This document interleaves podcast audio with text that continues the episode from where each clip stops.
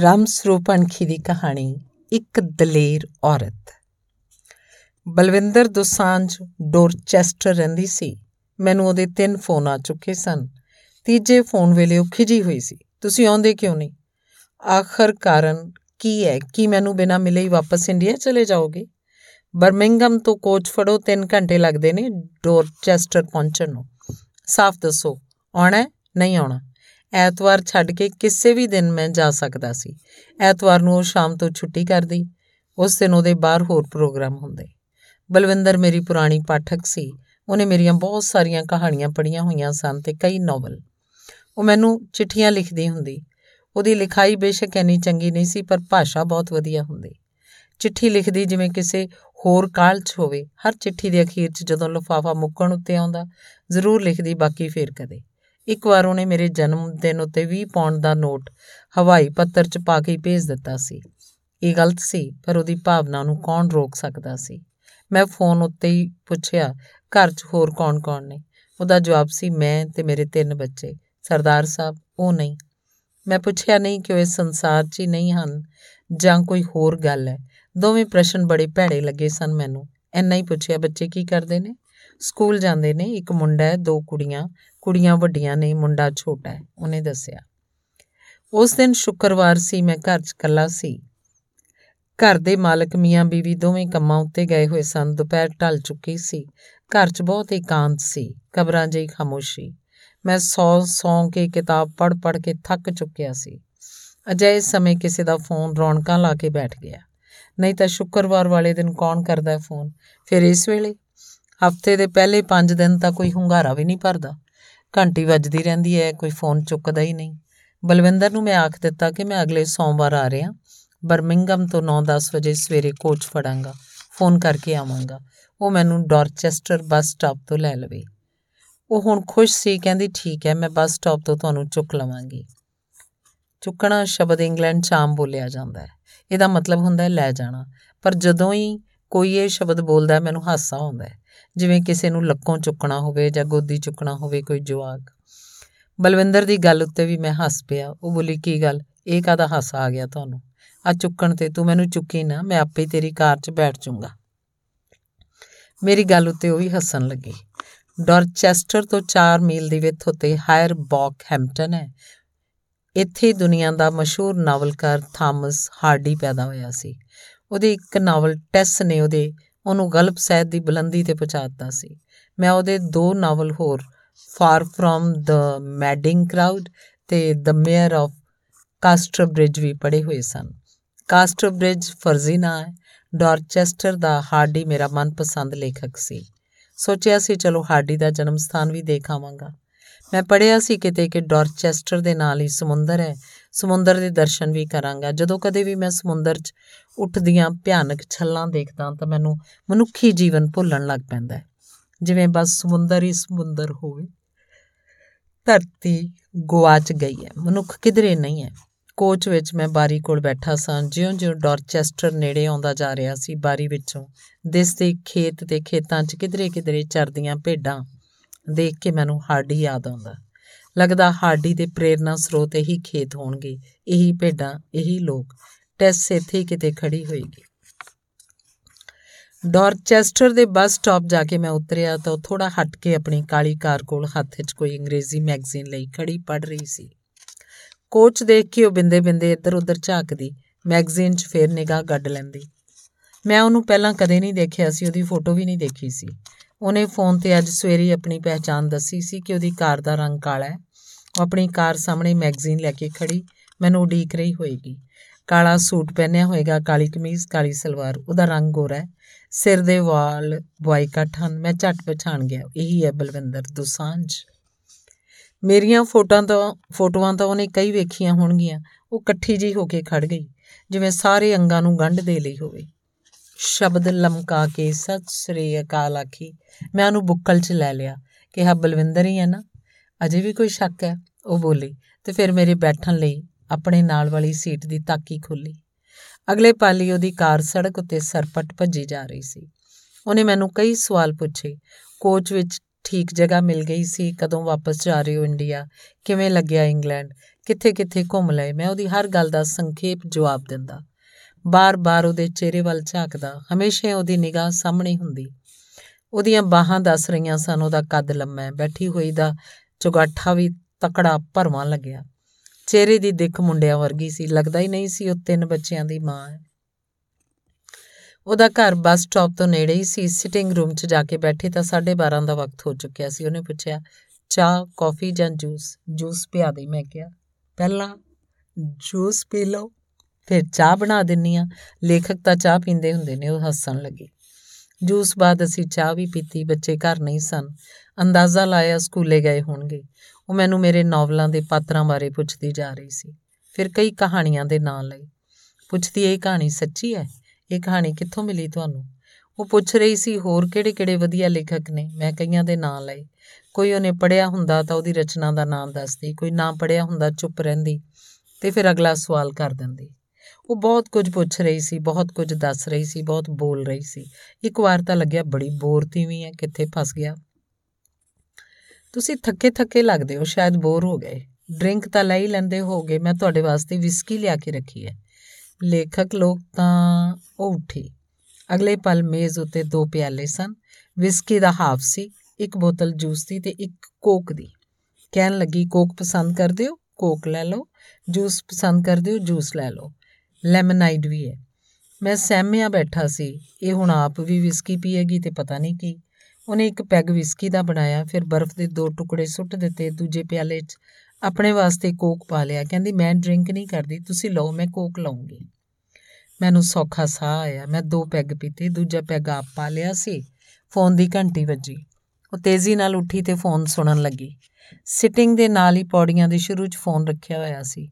ਪਹਿਲਾਂ ਤਾਂ ਹੌਲੀ ਹੌਲੀ ਬੋਲੀ ਫਿਰ ਉੱਚਾ ਬੋਲਣ ਲੱਗੀ ਤੇ ਫਿਰ ਉਹਨੇ ਬੰਦਿਆਂ ਵਾਂਗ ਦੋ ਤਿੰਨ ਗਾਲਾਂ ਕੱਢੀਆਂ। ਉਹ ਵਾਪਸ ਆ ਕੇ ਮੇਰੇ ਸਾਹਮਣੇ ਕੁਰਸੀ ਉੱਤੇ ਬੈਠੀ ਤਾਂ ਉਹਦਾ ਚਿਹਰਾ ਭਖਿਆ ਹੋਇਆ ਸੀ। ਹੁਣ ਉਹ ਆਪਣੇ ਆਪ 'ਚ ਨਹੀਂ ਸੀ। ਮੈਂ ਪੁੱਛਿਆ, ਕੌਣ ਸੀ? ਉਹੀ ਸੀ, ਹਰਾਮਜ਼ਾਦਾ। ਕਹਿੰਦਾ, ਤੂੰ ਲੈਣ ਕਿਉਂ ਆਈ ਬੱਚਿਆਂ ਨੂੰ? ਮੇਰੀ ਸਮਝ 'ਚ ਕੋਈ ਗੱਲ ਨਹੀਂ ਆਈ। ਮੈਂ ਉਹਦੇ ਵੱਲ ਖਾਲੀ-ਖਾਲੀ ਝਾਕਣ ਲੱਗਿਆ। ਤੁਹਾਨੂੰ ਦੱਸ ਹੀ ਦਿਆਂ, ਇਹ ਮੇਰਾ ਹਸਬੰਡ ਸੀ।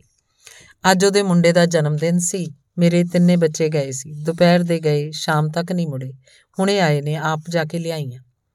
ਮੈਨੂੰ ਫਿਕਰ ਹੋਣ ਲੱਗਿਆ, ਕੁੜੀਆਂ ਵੱਡੀਆਂ ਹੋ ਰਹੀਆਂ ਨੇ, ਮੈਂ ਉਹਨਾਂ ਨੂੰ ਲੈਣ ਚਲੀ ਗਈ। ਹੁਣੇ ਮੈਨੂੰ ਕਹਿ ਰਿਹਾ ਸੀ, ਤੂੰ ਕਿਉਂ ਆ ਕੇ ਖੜੀ ਮੇਰੇ ਘਰ ਦੇ ਸਾਹਮਣੇ? ਮੈਂ ਤਾਂ ਸੁਣਾਤੀਆਂ ਫਿਰ। ਮੈਂ ਸਮਝ ਗਿਆ ਕੁਝ ਕੁਝ ਇਹਦੇ ਪਤੀ ਨੇ ਦੂਜਾ ਵਿਆਹ ਕਰਵਾ ਲਿਆ ਉਹਦੇ ਦੂਜੇ ਵਿਆਹ ਦੇ ਮੁੰਡੇ ਦਾ ਜਨਮ ਦਿਨ ਹੋਏਗਾ, ਪਰ ਮੈਂ ਪੁੱਛਿਆ, ਤੇਰੇ ਬੱਚੇ ਕਿਉਂ ਗਏ ਸੀ? ਬੱਚੇ ਜਾਂਦੇ ਨੇ ਜੀ। ਇਸ ਦੇਸ਼ ਦੇ ਕਾਨੂੰਨ ਅਜੀਬ ਨੇ। ਇਹ ਕੋਰਟ ਦਾ ਫੈਸਲਾ ਹੈ ਕਿ ਬੱਚੇ ਆਪਣੇ ਬਾਪ ਨੂੰ ਮਿਲਦੇ ਰਹਿਣਗੇ। ਅੱਛਾ, ਵਾਕਿਆ ਹੀ ਅਜੀਬ ਫੈਸਲਾ ਹੈ। ਜਿਹੜੀ ਉਹਦੇ ਘਰ ਹੈ ਨਾ, ਹੁਣ ਉਹ ਕੁੱਤੀ ਮੇਰੀ ਭਤੀਜੀ ਹੈ, ਮੈਂ ਹੀ ਲਿਆਂਦਾ ਸੀ ਉਹਨੂੰ। ਮੇਰਾ ਹੀ ਘਰ ਉਜਾੜ ਦਿੱਤਾ, ਕੀੜੇ ਪੈਣੀ ਨੇ। ਉਹ ਭਰੇ ਬੱਦਲ ਵਾਂਗ ਫਟਣ ਲੱਗੀ। ਮੈਂ ਤੀਜਾ ਪੈਗ ਬਣਾ ਲਿਆ ਤੇ ਘੁੱਟ ਭਰੀ। ਉਹ ਦੱਸ ਰਹੀ ਸੀ, ਮੇਰੇ ਤਿੰਨ ਭਰਾ ਨੇ। ਵੱਡਾ ਆਖਦਾ ਰਹਿੰਦਾ ਹੈ, ਬਿੰਦਰ, ਤੂੰ ਮੇਰੇ ਕਿਸੇ ਇੱਕ ਜਵਾਕ ਨੂੰ ਲੈ ਜਾ। ਫਿਰ ਰਾਹ ਖੁੱਲ ਜੂਗਾ। ਬਾਕੀ ਫਿਰ ਆਪੇ ਆ ਜਾਣਗੇ। ਮੈਂ ਇਹ ਮੰਗਾ ਲਈ। 17 ਵਰਿਆਂ ਦੀ ਸੀ, ਸਾਰੀ 10ਵੀਂ ਪਾਸ ਸੀ। ਕਾਲਜ ਛੱਡ ਕੇ ਆਈ ਸੀ ਇੱਧਰ। ਸੋਚਿਆ ਸੀ ਕੰਮ ਤੇ ਲਵਾ ਲੂੰਗੀ, ਫਿਰ ਇਹਦਾ ਵਿਆਹ ਕਰੂੰਗੀ। ਮੈਂ ਫੈਕਟਰੀ ਜਾਂਦੀ ਹੁੰਦੀ, ਬੱਚੇ ਛੋਟੇ ਸੀ। ਘਰ ਵਾਲਾ ਮੇਰਾ ਕੋਚ ਦਾ ਡਰਾਈਵਰ ਸੀ। ਹੁਣ ਵੀ ਡਰਾਈਵਰੀ ਕਰਦਾ, ਭਤੀਜੀ ਘਰੇ ਹੁੰਦੀ। ਮੈਂ ਉਹਦੇ ਲਈ ਕੋਈ ਕੰਮ ਲੱਭ ਰਹੀ ਸੀ। ਇੱਕ ਦਿਨ ਮੈਂ ਕੰਮ ਛੱਡ ਕੇ ਘਰ ਆਈ। ਮੇਰੀ ਤਬੀਅਤ ਠੀਕ ਨਹੀਂ ਸੀ। ਘਰ ਆ ਕੇ ਦੇਖਿਆ ਤਾਂ ਮੇਰਾ ਘਰ ਵਾਲਾ ਵੀ ਘਰ ਸੀ। ਸਵੇਰੇ ਕੰਮ ਤੇ ਗਿਆ ਸੀ, ਚੰਗਾ ਭਲਾ। ਪਤਾ ਨਹੀਂ ਕਿਹੜੇ ਵੇਲੇ ਮੁੜ ਕੇ ਆ ਗਿਆ। ਮੇਰੀ ਭਤੀਜੀ ਦੇਵਰ ਇਨ ਦਾ ਬੈੱਡ ਮੇਰੇ ਤਾਂ ਪੈਰਾਂ ਥੱਲੇੋਂ ਜ਼ਮੀਨ ਨਿਕਲ ਗਈ। ਉਹ ਫਟਾਫਟ ਉੱਠਿਆ ਤੇ ਕੱਪੜੇ ਪਾ ਕੇ ਘਰੋਂ ਬਾਹਰ ਹੋ ਗਿਆ। ਕਾਰ ਲੈ ਗਿਆ। ਮੈਂ ਜੁੱਤੀ ਲਾ ਲਈ। ਬਹੁਤ ਕੁੱਟਿਆ ਭਤੀਜੀ ਨੂੰ ਮੈਂ। ਉਹ ਚੀਕਾਂ ਮਾਰ ਰਹੀ ਸੀ, ਆਖਦੀ ਸੀ, ਭੂਆ ਜੀ, ਮੇਰਾ ਕੋਈ ਕਸੂਰ ਨਹੀਂ। ਫੁੱਫੜ ਜੀ ਹਟਦੇ ਨਹੀਂ ਸੀ। ਮੇਰਾ ਕੋਈ ਕਸੂਰ ਨਹੀਂ। ਮੈਨੂੰ ਬੇਸ਼ੱਕ ਜਿੰਨ, ਕਿੰਨਾ ਮਾਰ ਲਓ। ਵੱਢ ਕੇ ਟੋਟੇ ਕਰ ਦਿਓ ਮੇਰੇ। ਬੜਾ ਕੰਜਰ ਸੀ ਫਿਰ ਤੇਰਾ ਉਹ ਹਸਬੰਡ ਮੈਂ ਖਿਜ ਕੇ ਆਖਿਆ, ਮੈਨੂੰ ਕੁੜੀ ਤੇ ਤਰਸ ਆਇਆ, ਉਹ ਦੋ ਦਿਨ ਕਿਧਰੋਂ ਨਹੀਂ ਮੁੜਿਆ। ਮੈਂ ਵੀ ਦੋ ਦਿਨ ਘਰੇ ਰਹੀ, ਕੰਮ ਤੇ ਨਹੀਂ ਗਈ। ਕੁੜੀ ਦੋ ਦਿਨ ਰੋਂਦੀ ਰਹੀ, ਨਾ ਨਾ ਪਾਣੀ। ਮੇਰੇ ਪੈਰੀਂ ਹੱਥ ਲਾਵੇ, ਭੂਆ ਜੀ, ਮੇਰਾ ਕੋਈ ਕਸੂਰ ਨਹੀਂ। ਮੈਂ ਤੀਜੇ ਦਿਨ ਕੰਮ ਤੇ ਚਲੀ ਗਈ, ਸ਼ਾਮ ਨੂੰ ਆਈ ਤਾਂ ਉਹ ਵੀ ਨਹੀਂ ਸੀ। ਲੈ ਗਿਆ ਉਹਨੂੰ ਉਹ। ਚਿੱਠੀ ਲਿਖ ਕੇ ਰੱਖ ਗਿਆ ਕਿ ਸੰਭਾਲ ਆਪਣਾ ਘਰ। ਫੇਰ ਮੈਂ ਪੈਗ ਦੀ ਹੋਰ ਘੁੱਟ ਭਰੀ। ਉਹਨੇ ਅਲੱਗ ਮਕਾਨ ਲੈ ਲਿਆ, ਕੁੜੀ ਨੂੰ ਨਾਲ ਰੱਖਿਆ ਹੋਇਆ ਸੀ। ਫਿਰ ਮੇਰਾ ਡਿਵੋਰਸ ਚੱਲਿਆ। ਮੇਰਾ ਕੁਝ ਨਹੀਂ ਬਣਿਆ। ਡਿਵੋਰਸ ਮਨਜ਼ੂਰ ਹੋ ਗਿਆ। ਹੁਣ ਉਸ ਕੁੱਤੀ ਦੇ ਦੋ ਜਵਾਕ ਨੇ। ਬਲਵਿੰਦਰ ਹਫੀ ਬੈਠੀ ਸੀ। ਬੜੀ ਬੁਰੀ ਹਾਲਤ ਸੀ ਵਿਚਾਰੀ ਦੀ। ਦੱਸਣ ਲੱਗੀ, ਅਸੀਂ ਇਕੱਠੇ ਪੜ੍ਹੇ ਸੀ ਫਗਵਾੜੇ। ਬੀਐਡ ਦੀ ਟ੍ਰੇਨਿੰਗ ਇਕੱਠਿਆਂ ਨੇ ਕੀਤੀ। ਉਦੋਂ ਤਾਂ ਮੇਰੇ ਪੈਰੀਂ ਹੱਥ ਲਾਉਂਦਾ ਹੁੰਦਾ। ਕੁੱਤੇ ਵਾਂਗੂ ਪੁੱਛ ਲਾਉਂਦਾ ਸੀ। ਬਿੰਦਰ, ਮੇਰਾ ਤਾਂ ਸਭ ਕੁਝ ਤੂੰ ਐ। ਮੇਰੇ ਨਾਲ ਵਿਆਹ ਕਰਵਾ ਲੈ। ਉਹਨਾਂ ਦਿਨਾਂ 'ਚ ਹੀ ਮੈਂ ਕਿਵੇਂ ਨਾ ਕਿਵੇਂ ਇੱਥੇ ਇੰਗਲੈਂਡ ਆ ਗਈ। ਦੇ ਚਿੱਠੀ ਤੇ ਚਿੱਠੀ ਮੈਂ ਇਹਨੂੰ ਮੰਗਵਾ ਲਿਆ ਫਿਰ। ਉਧਰ ਹੀ ਵਿਆਹ ਹੋਇਆ ਸੀ ਸਾਡਾ। ਤੇ ਭਤੀਜੀ ਦਾ ਭਲਾ ਸੋਚਿਆ ਸੀ ਮੈਂ ਤਾਂ ਤੇ ਮੇਰੀ ਸੌਕਣ ਬਣ ਕੇ ਬੈਠ ਗਈ।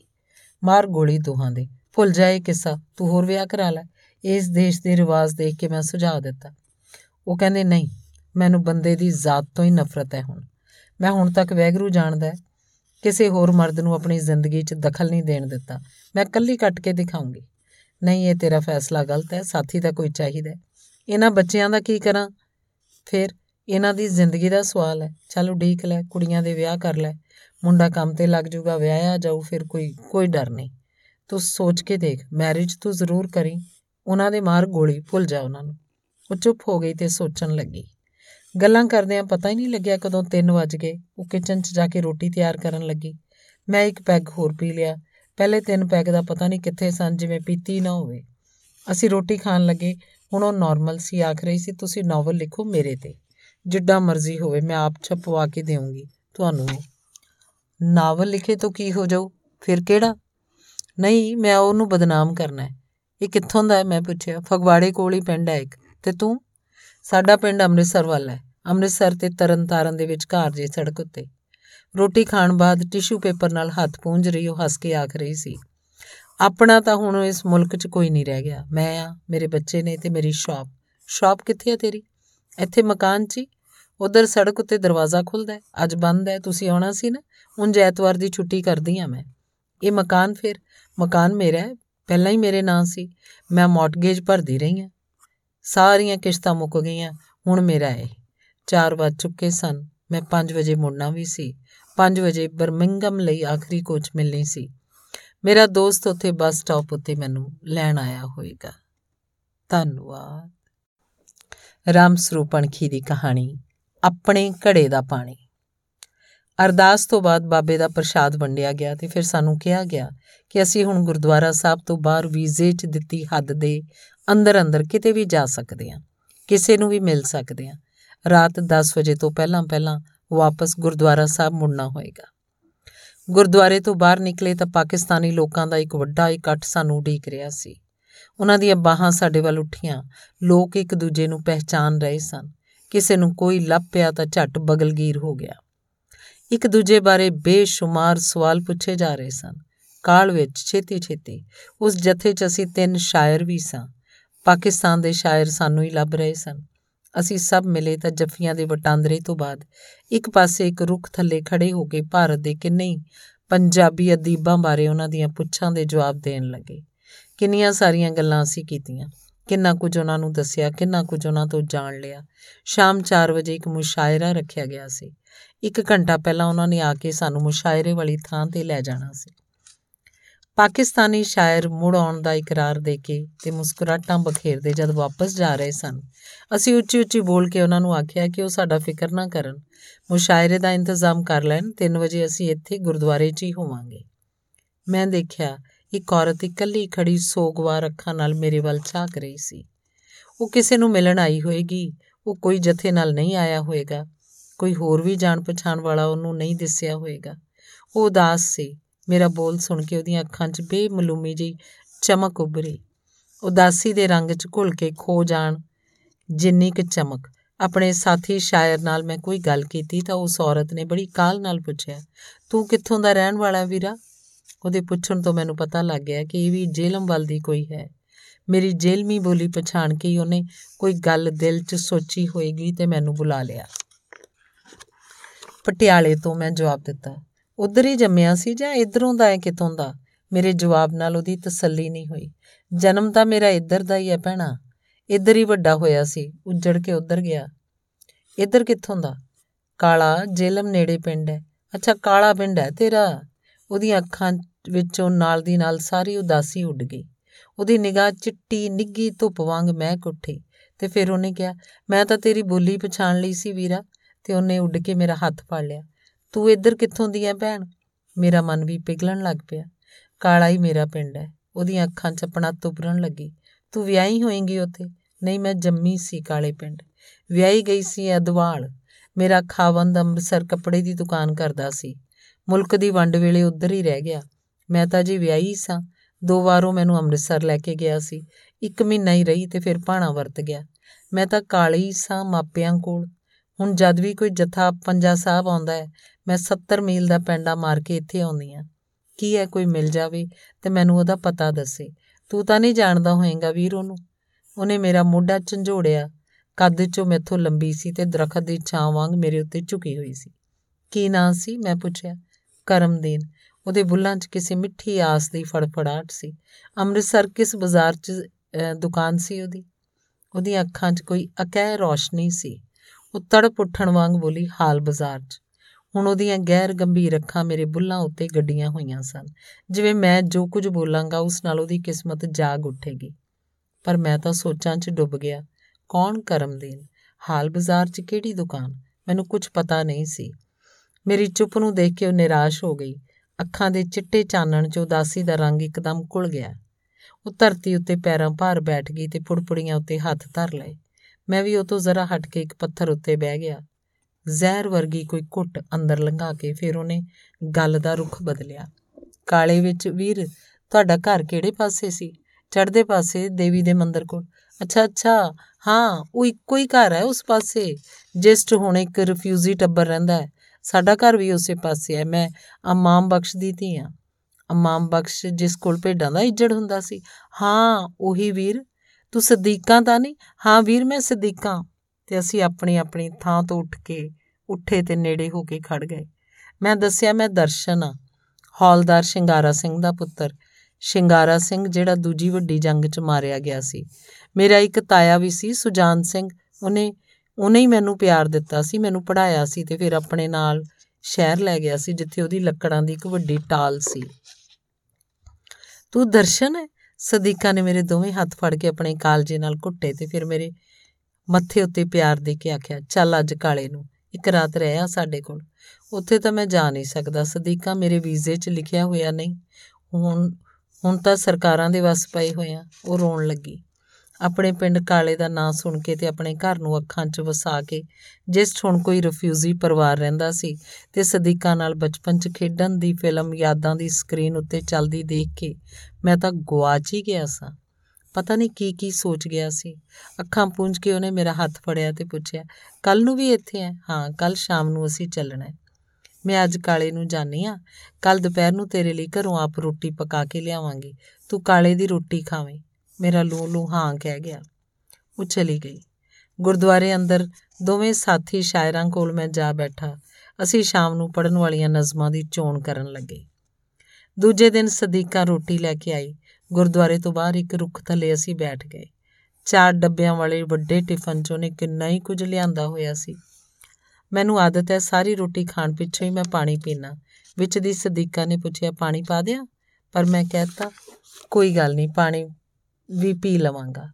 ਮੇਰੇ ਕੋਲ ਬੈਠੀ ਉਹ ਸਵਾਰ ਸਵਾਰ ਮੈਨੂੰ ਰੋਟੀ ਖਵਾ ਰਹੀ ਸੀ।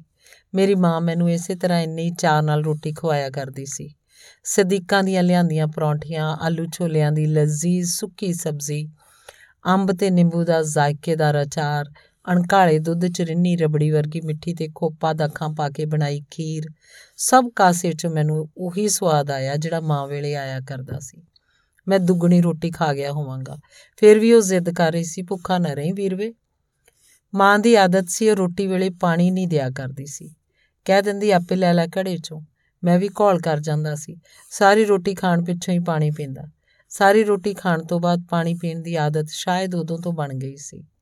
ਰੋਟੀ ਖਾਣ ਪਿੱਛੋਂ ਘੜੇ ਦੇ ਗਲ 'ਚ ਬਾਹ ਪਾ ਕੇ ਪਾਣੀ ਦੀ ਗੜਵੀ ਭਰਦਾ ਤੇ ਹੱਥ ਨਾਲ ਪੀ ਲੈਂਦਾ। ਬਾਅਦ 'ਚ ਜਿਹੜਾ ਡਕਾਰ ਆਉਂਦਾ, ਉਸ ਨਾਲ ਤਾਂ ਪੂਰਾ ਸਵਾਦ ਆ ਜਾਂਦਾ। ਉਸ ਉਸ ਤਰ੍ਹਾਂ ਦੀ ਸਵਾਦ ਰੋਟੀ ਮੁੜ ਸਾਰੀ ਉਮਰ ਨਹੀਂ ਮਿਲੀ ਸੀ, ਜਾਂ ਫਿਰ ਇਹ ਦਿਨ। ਸਦੀਕਾਂ ਵੱਲ ਭਰਪੂਰ ਨਿਗਾਹਾਂ ਭਰ ਕੇ ਤੇ ਫਿਰ ਆਲਾ ਦੁਆਲਾ ਭਾਂਪ ਕੇ ਮੈਂ ਅੰਦਾਜ਼ਾ ਲਾਇਆ, ਪਾਣੀ ਕਿਤੇ ਨਹੀਂ ਸੀ। ਮੈਂ ਉਹਨੂੰ ਕਿਹਾ, ਰੋਟੀ ਤਾਂ ਤੂੰ ਕਾਲੇ ਦੀ ਲੈ ਆਈ, ਪਾਣੀ ਹੁਣ ਕਿੱਥੋਂ ਪੀਵਾਂ? ਉਹਨੇ ਵੱਡੇ ਡੋਲੂ ਦਾ ਢੱਕਣ ਖੋਲਿਆ ਤੇ ਸਟੀਲ ਦਾ ਗਲਾਸ ਪਾਣੀ ਨਾਲ ਭਰ ਕੇ ਕਹਿਣ ਲੱਗੀ, ਪਾਣੀ ਵੀ ਉੱਥੋਂ ਲੈ ਕੇ ਆਈਆਂ, ਤੁਹਾਡੇ ਘਰ ਵਾਲੀ ਖੂਹੀ ਦਾ ਰੋਟੀ ਨਾਲ ਇੰਨਾ ਰੱਜ ਜਾਣ ਤੋਂ ਬਾਅਦ ਵੀ ਮੇਰਾ ਦਿਲ ਕਰਦਾ ਸੀ, ਸਾਰਾ ਡੋਲੂ ਪੀ ਜਾਵਾਂ। ਧੰਨਵਾਦ।